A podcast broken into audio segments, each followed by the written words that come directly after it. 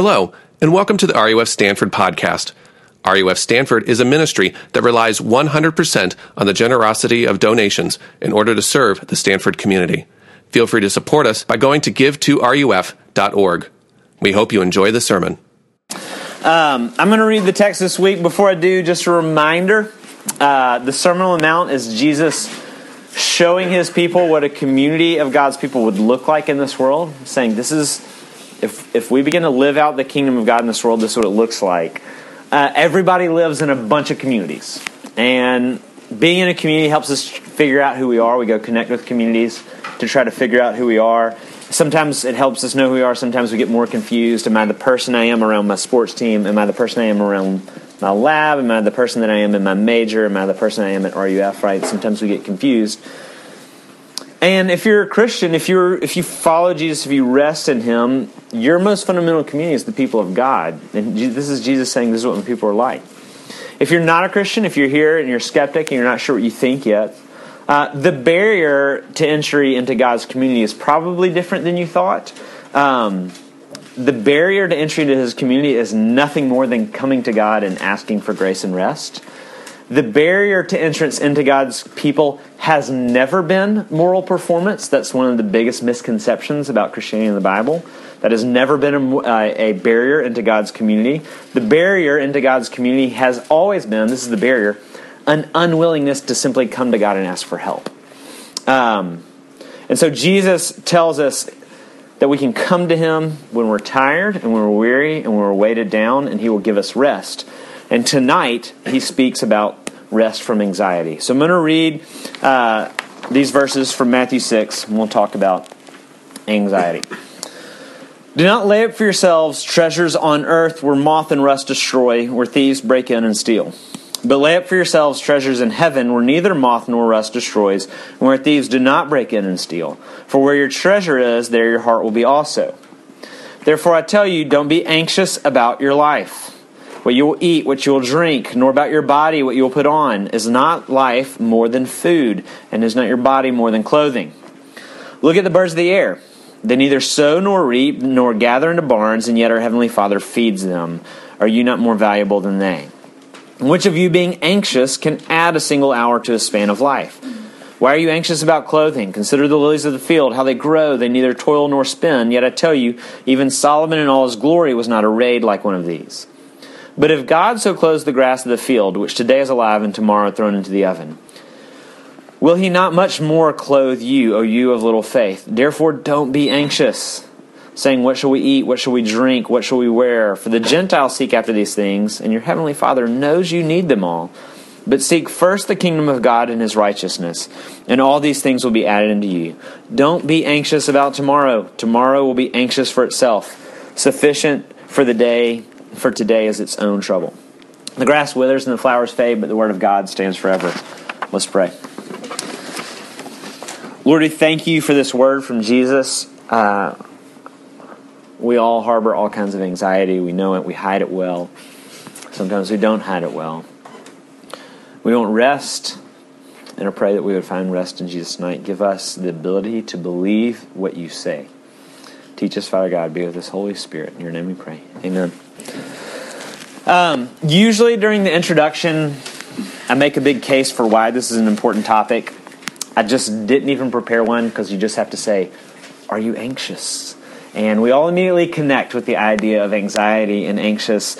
One of the first things people told me about when I came here, I'm sure all of y'all heard about as well, is the Stanford Duck Syndrome, right? Which is just our way of saying we look polished on the outside, but we're all really, really anxious people, right? The duck is calm on the surface and furious underneath. So I didn't think I needed to say like, "Hey, I think anxiety might be a thing for y'all." I think we all kind of like know that, right? Maybe you've considered you're anxious. Um, so we're just launching right in. what is anxiety? It's when you're speaking in public and people laugh at you. That's part of it. Uh, when they continue to laugh at a joke that doesn't seem to be required that much laughter. But thanks, Chris. I feel funny. Actually, I kind of like it. Um, what is anxiety? Here, I'm just gonna. Here's the definition that we're going to work with that I think this text and the rest of Scripture supports. It's our soul's distress when our hope is placed in uncertain things and unsecurable things. It is the distress or the angst in our soul when our hope is placed in uncertain or unsecurable things. So it looks, it can look a lot of different ways. It feels like unrest. It feels like restlessness, right? An inability for you just, for you just to be calm internally, right in your heart. It can feel like fear, being afraid a lot throughout the course of the year and social situations. It can feel very dark. It can feel like depression. Um, it can be anger, right? You can be very angry about things, but they're not the right way. It can be nervousness.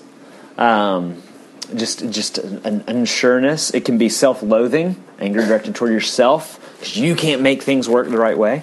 Uh, it can be sleeplessness, right? You you lay down at night and your mind won't shut off because there's unrest about uncertain things tomorrow or next week or uncertain things from the past day.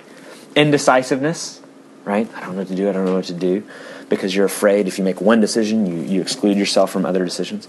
But it's there. And we all have a lot of those things to different degrees. And it comes from the fact that we have placed our hope at joy and peace, which is what everybody's aiming for. I'm not, going to argue for that either. I'm going to assume everybody, Christian and non Christian, those might not be the words you use, but those are the words we use tonight. That your whole life is really kind of about aiming at joy and peace.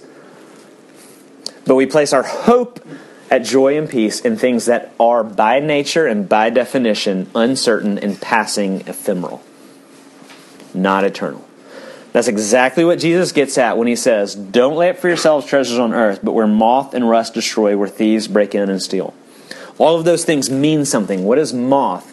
A moth is just a circumstance, right? A moth is a car accident. A moth is the stock market. A moth is a crazy roommate. A moth is just all the different contingencies of just nature, of just living in this world that you can't predict that all of a sudden can take away everything you thought you had to have.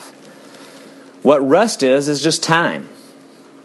Over time, things degrade and fall apart. And what thieves are is just people. people can mess up our plans, right? And he's saying, don't make your treasure, right? Where your treasure is, there your heart will be also. Don't make your treasure the thing your heart is centered on, your all I want, the, your one day I have to have your I can't be happy without.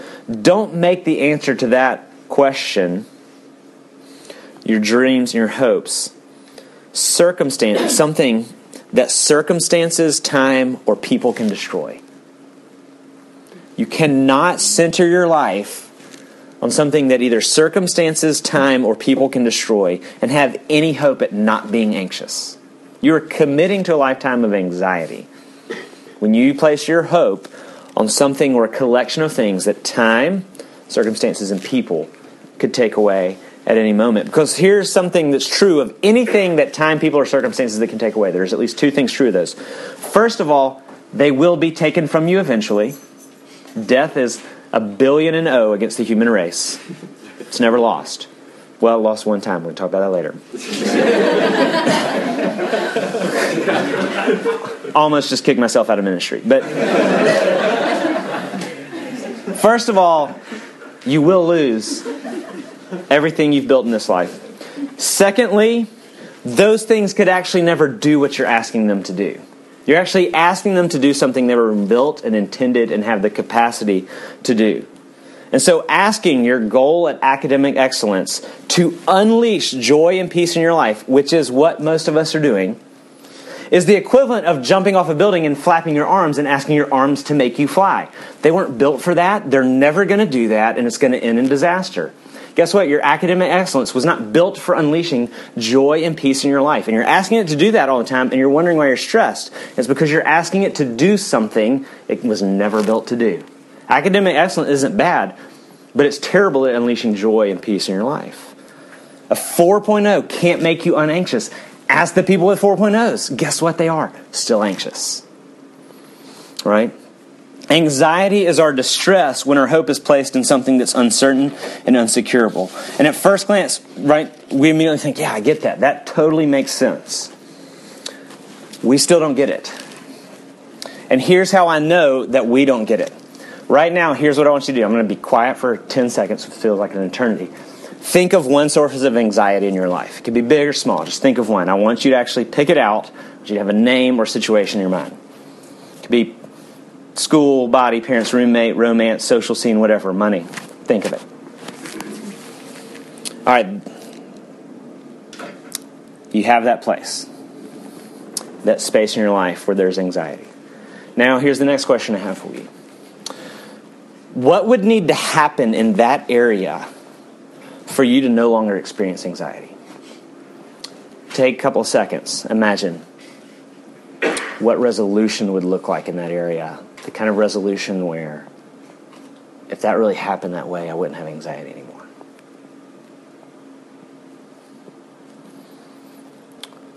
Right?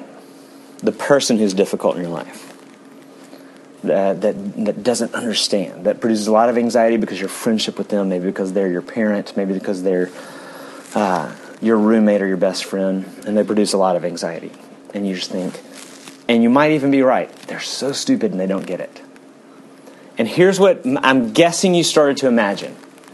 If they got it, I wouldn't, they, there wouldn't be as much anxiety in my life. If they finally came around and understood that I'm right, and you, I'm agreeing, I'm, I'm hypothetically actually agreeing with all of you. You probably are right about them. Okay?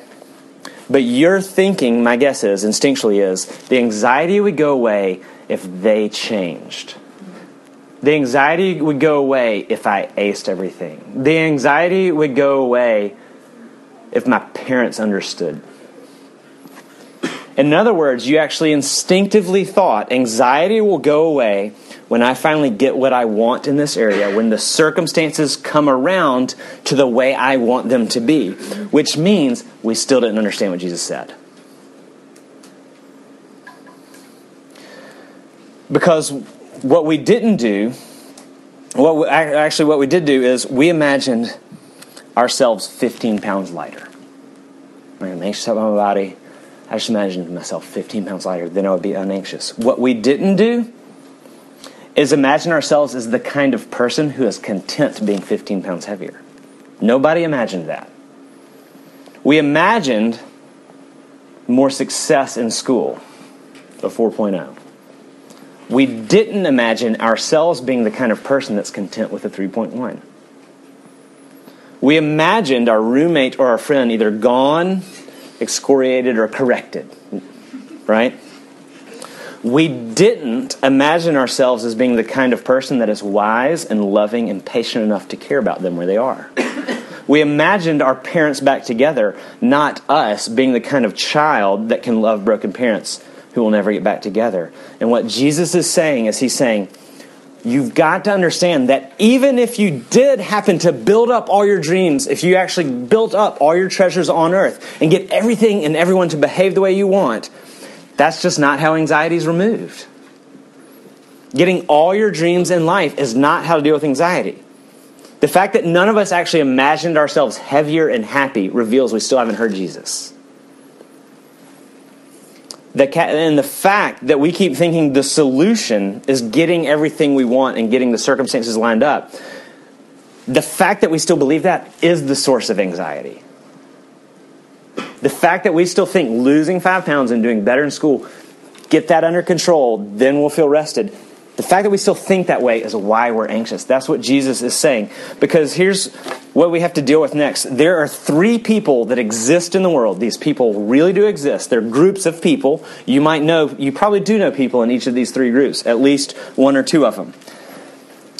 The most important thing you do from this minute on, that's such an over the top statement, but I actually kind of believe it. You're like, how many things does he kind of believe? That's just kind of believe is a frightening word to hear. But um, these people exist, and I think the most important thing you do tonight is you've got to come up with a way to view the world that accounts for the fact these people exist. And my guess is none of us wants to deal with the fact and account for the fact these people exist. Here's the first category of person that exists people who have everything and aren't happy. People who got everything they wanted out of life and aren't happy. You have to account for the fact that these people exist. That might even be you. I'm, guessing if it's not you, you know people who've gotten everything they wanted and they are not happy. That should trouble us. Right? Here's Jim Carrey said this I wish everyone could get rich and famous and do everything they ever dreamed of so they could see it's not the answer. John Rockefeller said this. These stories going on. Eh, someone asked, How much money is enough? You've probably heard this before. His reply was $1 more. There's a famous interview with Tom Brady after his third Super Bowl about is this enough in life? And he said, No, there's got to be more. This list, I mean, these are just easy celebrity examples.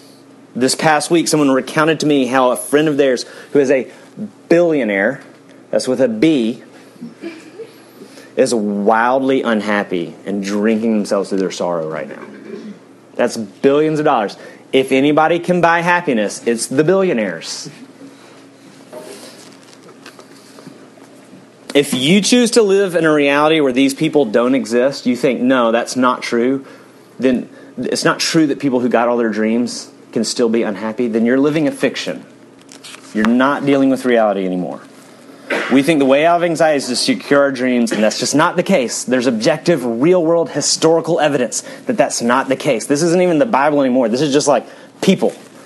We can't deny that. Here's the second group of people that exist that we have to account for people that have nothing and are happy. These people really exist. You might not know these people because there are not very many of them actually in our country, but there are some pretty, there's some people that have some bad circumstances, and probably some of y'all know some of these people, both circumstances relationally, financially, physically, all that kind of stuff, and are happy. I was talking today with a good friend of mine. Bloodwater is a nonprofit um, that seeks to help the AIDS and the water crisis in Africa, providing care for HIV AIDS and providing clean water for rural villages. One of the board members was in a rural village and he was checking in at the end of the day, just kind of checking in on the clean water project. This village at the time, they were walking five miles for their clean water, for potable water they could drink, because they were out of water. At the end of the day, Mike, who's one of the board members, Mike, who you might have heard about me talk, uh, heard me talk about before. He was the athletic director at the University of Tennessee when it was the third largest athletic uh, budget in the country. He was at one point in time one of the most powerful men in college sports. He's on the board for Bloodwater. Now he's end of the day. Watch this water project working. It's not the, the filter's not up and running yet, and he casually says like, "I could use a cup of tea." And this woman came up to him and said, "Oh, I have some water. Would you like it?" And he, she turned her jug over into his cup and emptied out her jug of water. And there was no more left. And Mike, right, this high profile guy, realized he was taking her last water. And he said, I can't take your last water. We, we can't do this. This is not even what we're about. I feel wrong about this. And she smiled, and this is what he said. She, uh, this is what Mike said. She said to him, She said, You don't understand. I have everything. She was going to have to walk five miles for the water for her family and for herself that night to drink. She poured out the last of her water in a rich white man from the United States cup so he could have a cup of tea. And she smiled, and when he refused, she said, You don't understand. I have everything because I have Jesus. These people exist. You got to deal with that. I got to deal with that. People that have nothing. Poor people who pour out the last bit of water they have for rich white people in rural Africa and are happy. You know what she did that night? She probably slept well. Her mind probably didn't run with assignments tomorrow and next week that she's got to do. We have to account for that. Our view of the world has to account for the fact that these people exist. Right? Here's the third category they're the most terrifying people to deal with. This is the, care, the category of Kara Tippetts. What's the name of the book she just that was just published? The hardest peace. The hardest peace. Okay, we need, all need to read this. Uh, she had the life that she wanted she married her best friend's uh, uh, a guy she fell in love with at summer camp. It was one of those romances. They had four beautiful, healthy children. If you went to summer camp, you understand that. That's like a sweet thing. If you didn't go to summer camp, you're like, that's weird. summer camp people are weird. Don't ask them about their summer camps. It's like asking guys about high school football. You're like, you don't want the stories. You want under. But that's married her summer camp sweetheart healthy, beautiful family, four children, lived in Colorado, lived outdoors, was living out the beautiful life in Colorado. Every, she's an incredible, incredibly friendly person, had friends everywhere, connected to people everywhere. People loved her. She loved people. Three years ago, at age 36, she was diagnosed with breast cancer and she died two months ago. She blogged through her cancer, and you'd be well served to read it. These are some of her final words My little body has grown tired of the battle, and treatment's not helping any longer. But what I see and what I know and what I have is Jesus. He has given me breath, and with it, I pray and I would live well. I pray that I would live well and fade well.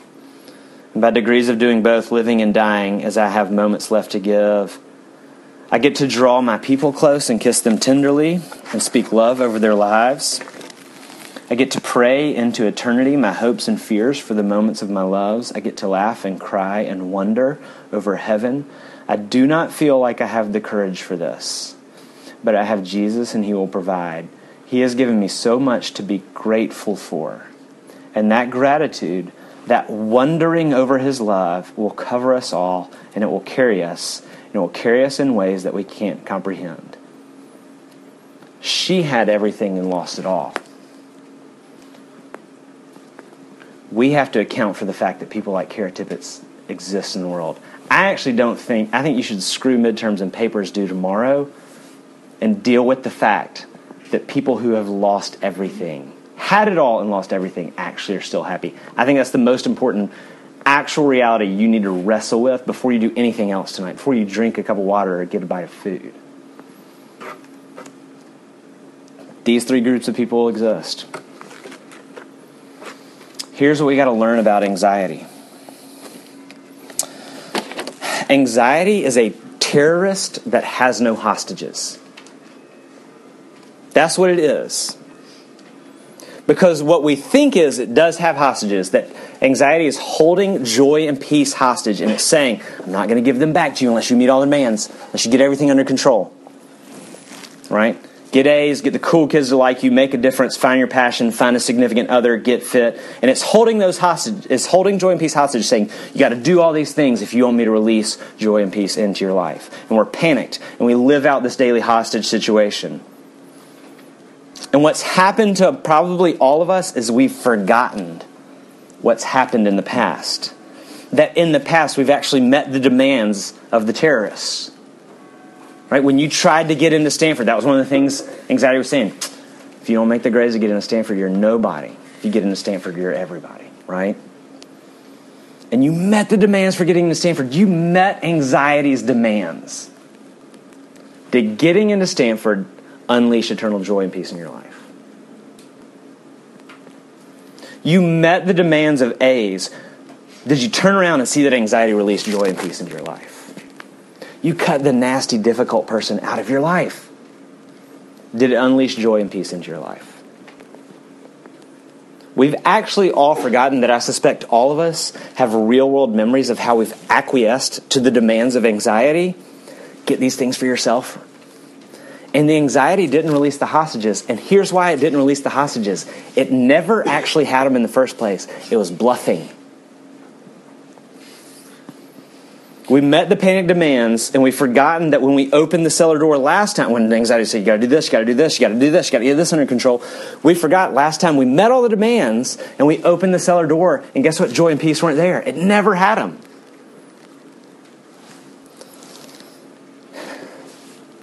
The terrorist is bluffing, and the terrorist speaks with a lot of voices. Speaks right with our own imagination, our own voice. It speaks with maybe the voice of your parents. It might speak with the voice of the culture around us. The culture uh, might be speaking with the voice of your friends. Right? The dream and the hope and the circumstances that you're giving everything you have to. Those that dream and that hope and those circumstances don't have joy and peace to offer you. And I'm guessing we can all remember times in the past where they were supposed to and we didn't get it. So, what is joy and peace? We'll talk about that for a moment and then kind of go on to what to do. Um, this is borrowing from Tim Keller. He, his definition is it's a spiritual buoyancy that comes from rejoicing in God. a spiritual buoyancy that comes from rejoicing in God. And the important word here is actually buoyancy. Because it means resilient. It means it's something that's not destroyed by suffering or failure. It doesn't mean, the biblical conception of joy doesn't mean that there's no suffering and no failure. It means that joy is something that's not threatened by suffering or failure, that it remains, is buoyant real joy remains. And this is where the resilience and the unsinkableness of actual joy in the gospel comes from. It comes from a focus on the unchangeable privileges we have in the gospel. A focus on the unchangeable privileges we have by being in Jesus. These are those unchangeable privileges, right? I failed, but God loves me. I'm a sinner, but God has forgiven me. I'm weak, but God is for me. I'm lonely, but the Holy Spirit is with me. I'm ugly, but God treasures me. I'm hurting, but I will be with my Heavenly Father. I feel like no one cares, but the cross is God saying, This is how much I care. Those are the privileges of grace. Time, circumstances, and people can't take any of those away. Joy doesn't mean that adverse circumstances don't come into your life. It means that a focus on the blessings you have in Jesus make you unsinkable in those circumstances. That's why Paul can write letters from prison, like he does to the church at Philippi, and he says, I pray for you with so much joy. He's writing it from a jail cell. I'm writing with you to you for, with so much joy because you know Jesus and I know Jesus. So even from, from prison, Paul is unsinkable in his joy. Because he says, I know that Jesus loves you, and I know that you know his grace, and I have a deeper thing than these present circumstances. I have a deeper thing. So Paul's not sad. Uh, or, sorry, actually, so Paul is sad, but not despondent. Joy in this life is not the absence of suffering, it's the ability to rejoice in the love of Jesus in the midst of suffering. And everything, we, everything else we chase is us trying to avoid inevitable suffering. God's trying to prepare you to be strong, joyful, and peaceful in the inevitable suffering. Jesus is saying, In the kingdom of my love and grace, I prepare you to become the kind of person that can weather suffering. So you can run away from it chasing silly dreams, which is naive. That's the interesting thing about Silicon Valley is how naive it is. Smartest people in the world, incredibly naive about the ability to avoid suffering because I think we all still believe we can actually fix it, right, with enough apps and technology right? So you can chase silly dreams thinking you can avoid suffering and it's naive, or you can find something to hold on to to weather suffering, but that means the thing you hold on to has to be the kind of thing that's immovable. And that thing is the kingdom of God, it's the love of Jesus. If you want to be free from anxiety, you have to hold on to Jesus. I'll close with three practical application, practical-ish application, right? How do we get there? The first thing is also from Paul's letter in Philippians. Philippians 4 6, when he talks about anxiety. The first thing you have to do is you got to start praying in the right order. Paul says this Don't be anxious about anything, but in everything, by prayer with thanksgiving, then make your requests known to God. Paul recognizes we got to deal with things in life and they're hard, we need to pray about them right? I got to get through this. I need to talk to God about how to get through this. I don't know where it's going to go. But he says, start your prayer by thanking God. Offer God thanksgiving, then make your request known to God. So start your prayer. Say, God, I have to get through this. I don't know where it's going to go. Thank you that you're good. Thank you that you are wise. Thank you that you are trustworthy. Thank you that you are full of mercy. Thank you already for this thing I'm about to ask you for. And what's happened is when you begin to pray that way, what you've done is you've set your heart up to trust God. So that when you do offer your request, and His goal is your holiness and your happiness and your joy, when you offer your request, you have set yourself up to then trust Him in the way He answers it. You enter into the situation trusting instead of enter into the situation anxious thank God first before you aim for anything in life. It sets your heart in the right posture, it gives you the capacity to maybe be less anxious. Secondly, stealing from Tim Keller at this point speak to your heart, don't just listen to it. In Philippians 4, Paul goes on next to say, Now, whatever's true, and whatever's honorable, and whatever's just, and whatever's commendable, anything of excellence, worthy of praise, think on these things. And he's talking about the stuff he's been talking about before. Now, these words are not generic. Says, What you've learned from me, Paul, practice those things, and the God of peace will be with you. Think about the excellent things of Jesus just things, commendable things, things worthy of praise, the things Paul's been talking about, and the God of peace will be with you. Here's what he's saying we've got to speak back to our hearts. He is actually saying you have to be intentional about the way you think. You have to think some things back to your heart. Because anxiety is letting your heart talk to you all the time and never talking back to it. Because what your heart says right in, in bed tonight is here's what we got to do tomorrow. Like we gotta we got to change the way we eat tomorrow. We got to do better. We got to work out. We got to churn out the bibliography. We got to get the outline done. And your heart's just nailing you with all these things. You're like, yeah, I know. Yeah, I know. Oh man, yeah, I know. I'm never gonna get to sleep tonight if you don't shut up, heart. Right? We all know this feeling. Anxiety is not the absent. Anxiety actually is the absence of thought. It's just letting your heart run away with these. And peace breaks in when you think to talk back to your heart when you start to think these excellent things and say, Heart, you got to chill out. I, need, I got some things I need to say to you right now. Because our hearts can be pretty dumb. right? Heart, I'm not my work. Right? Heart, I'm not valued by how much I weigh. I'm not devalued if I drop a class. Heart, you need to know I'm not unlovable because of my family's background. Our hearts can be really stupid. And you need to tell your heart, heart, I am made in the image of God. You're wrong on this. I'm not unlovable. I'm made in the image of God. I was broken by my own sin, and by the way, heart, you kind of had a big part in that, right? So we're already frustrated with that. But but you need to know I'm forgiven in Jesus.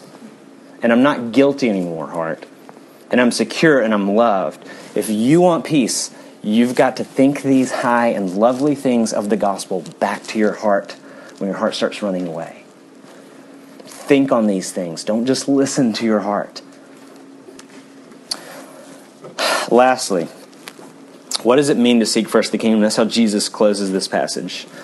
And today, I spent a lot of time with actually the campus minister I was intern for, and Elizabeth was intern for. For I was with him for three years. Elizabeth was four, so he's very important in our life. And I just we were talking about this passage. I said, "How do you apply this?" Like Jesus has, he's like, "Here's what you do." And when Jesus says, here's what you do, we should pay attention. He's like, seek first the kingdom. And John just said, I got nothing. I don't know. I don't know how to apply that. And this is, we, as we begin to talk, I just kind of give y'all our conversation. This is how it unfolded. This is how we talked. We just said it's hard because this is not a, you just need to feel differently about some things kind of talk. Right? Sometimes we talk up here and it just, and the application is, hey, I think you need to feel differently about some things. And, it's not even just a we uh, we need to believe some things differently kind of application. It is those things, but it's more. It does mean that there's some things we need to believe differently, some things you can't believe anymore if this is true. So you can't believe, you have to go, I can't believe anymore losing weight will make me happy. You do have to change that belief. That's part of the application, right? It means that you can't feel anymore like midterms and projects are the end of the world. You can't feel that way anymore. That's part of the application. It means that you can neither believe nor feel like being average is a failure. You can't believe that that's failure, that that's immoral, that that's evil, that's worthy of judgment, that that disqualifies you as a person. Can't believe that or think that anymore. That being average is failure. So, yeah, it does mean that we need to not feel some ways we feel. It means we need to not stop believing some of the things we believe because they're false. It means at least that, but it also means more than that. Obviously, Jesus says something more than that. Because it does mean that whatever you're driving at, you can't drive at it anymore. You can't. Right? We, we want to TED Talk Jesus, right? Which is like, oh, that's interesting. That challenges the way I think about the world. Oh my gosh, I don't know how to be the same person anymore. You know what I'm going to do right after this? Not think about it ever again and not do anything with it, right? That's what we like to do with TED Talk. but it makes us more interesting conversationalists. But Jesus is saying, no, no, you can't drive at what you're driving at anymore. It has to change if you want any hope at not being anxious.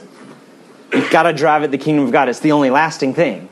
Everything else you're driving at is the reason that you're actually anxious and unhappy. That means we actually do have to act differently on some things. And I don't know what that means for everybody. Right? All of us are driving at not just one thing, but a lot of different things. All of us have a really hard time actually being honest about almost any of those things with ourselves, let alone with others. But this means our heart has to latch itself onto the true treasure, the kingdom of God, the righteousness and the goodness of Jesus, the privileges of the security that comes with knowing that we are united to Jesus by grace. Here's, here's what part of it maybe means, right? If, if at some point in the last year there was a situation where someone needed you and their need for you was going to mess things up badly for you, right? A difficult situation in the middle of a stressful time for you because you have schoolwork or you have other obligations. If it was wildly inconvenient and it cost you to help them, and you helped them anyways, and when you helped them, guess what? You didn't come out still smooth. You actually, your grades suffered a little bit. You actually failed to meet the expectations of your boss, or you upset some other aspect of your life. If that kind of thing is not happening in your life regularly, then the kingdom doesn't have your heart. And that means that means you don't know the rest that Jesus offers you. And maybe you haven't discovered his grace yet. If you haven't sacrificed some of your dreams in the face of other people's needs, then Jesus is saying, we don't get it. And what we want, uh, our, our instinct in all these kind of situations is, well, what's the threshold then? You said often. If that's not happening often, what do you mean by often? Right? What's going to be on the test? how much is enough? And the answer is, I don't know how much is enough. And I'm pretty sure that when we ask questions like that, it reveals that we still have a divided heart between two kingdoms. And we're asking, how much do I have to pay homage to kind of generically being a Christian for Jesus before I can get back to my other stuff? So, how much is enough actually means we don't get it. What Jesus is saying here when he talks about God's provision is he saying God will provide you with what you need. What you need is not what you think you need. You have in the love of Jesus everything that you need. You have resurrection. We haven't even opened that one up yet. Right? That means that the gospel frees us. This is the implication. It frees us from centering everything in our life on our own needs and our own preferences and the tyranny of our own dreams. You're free to explore the possibility of living a life that is just completely acted out sympathy. That's actually what your life is sympathy that you act out. That you actually have the heart of Jesus for everyone and for anyone. We think if I live that, that's crazy because if I live that way, I would never be happy. But here's the question is this way of living unleashing joy and happiness into our life? Is this plan working?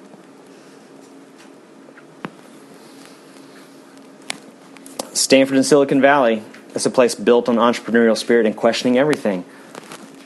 Let's question everything all the way down. Let's question the very premise getting what you want makes you happy. Nobody's actually questioning that except for the Bible. And the alternative Jesus offers to that kind of thinking, getting everything you want is what makes you happy, is this. You'll be happy when you confess sin and experience the unconditional love of God. And if you experience that, you'll be free from anxiety because you'll realize your anxiety was really about getting the things of the world and trying to get them to do what only God could do. You'll actually realize your whole life was about trying to absolve yourself. You realize, oh, God just absolved me at the cross. He received me as beautiful. I don't have to pay anyone anything anymore. I'm received. I'm loved. At some point, it's going to dawn on you that that's what you're trying to do with your whole life, Christian or not.